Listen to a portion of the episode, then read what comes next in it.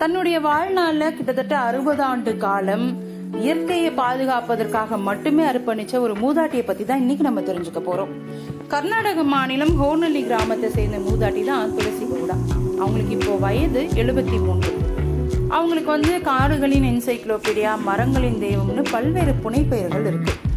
ஹோனலி கிராமத்துல ஒரு ப பழங்குடியின குடும்பத்துல பிறந்தவங்க இவங்க. ரெண்டு வயசுலேயே தந்தை இழந்துடுறாங்க. அப்புறம் தாயாரோட சேர்ந்து தினக்கூலி வேலைக்கு போயிட்டு வந்துட்டு இருந்தாங்க. சரியாக கல்வி கற்க முடியல.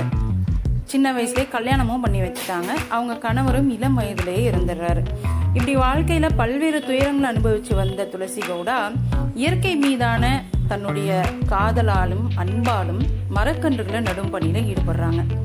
பின் நாட்களில் அதையே முழு நேர பணியாக செய்ய தொடங்குறாங்க.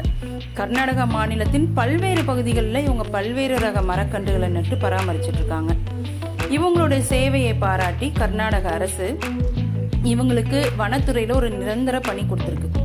அது மட்டும் இல்லாமல் பல்வேறு வனச்சரகங்களும் இவங்கள ஒரு முன்னுதாரணமாக வச்சு பல்வேறு மரக்கன்றுகளை நட்டு பராமரிச்சுட்டு வராங்க.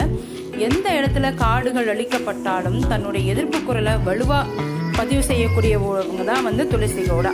மரங்கள் நடுறது மட்டும் இல்லாமல் பாரம்பரிய விதைகளையும் பாதுகாத்துட்டு வராங்க.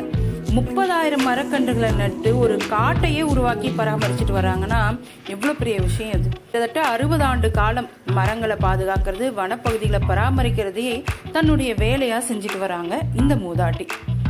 உங்கள் குழந்தைங்களுக்கு ஒரு முன்னுதாரணம் ஒரு இன்ஸ்பைரேஷன் ஸ்டோரி ஏதாவது நீங்கள் சொல்லணும்னு நினச்சிங்கன்னா கண்டிப்பாக துளசி கவுடாவோட கதையை சொல்லுங்கள்